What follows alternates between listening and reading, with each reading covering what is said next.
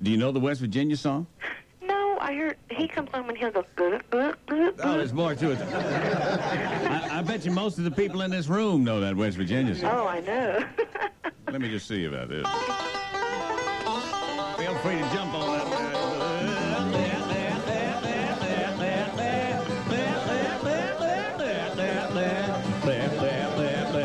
I'm a West Virginia guy, a West Virginia boy. Virginia is my pride and joy.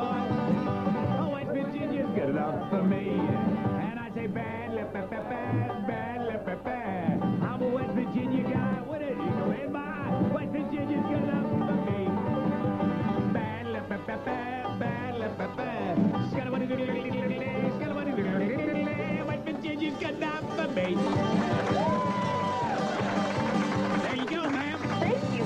great. Yeah, my pleasure. Thank you. You have a great day. You too. Bye. Bye bye. Well, once upon a time, this old West Virginia boy goes into a diner.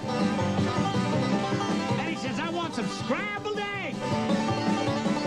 Well, he didn't realize that the regular cook had an emergency. He said, I gotta go home, my mule is sick. Cyrus, you take over. Well, Cyrus hadn't done a lot of cooking, and he knew he had to put something in them scrambled eggs, but he didn't know it was butter. Around, he put cheese in there. Old Cyrus, he cooked them scrambled eggs with a big dollop of Limburger cheese in there.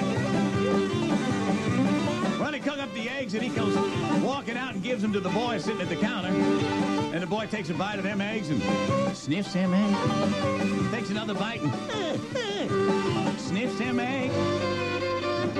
Finally, when the chef comes out, the boy eating the egg says, Hey! Keep a closer watch on your hen house. I think some skunk is diddling your chicken shit. All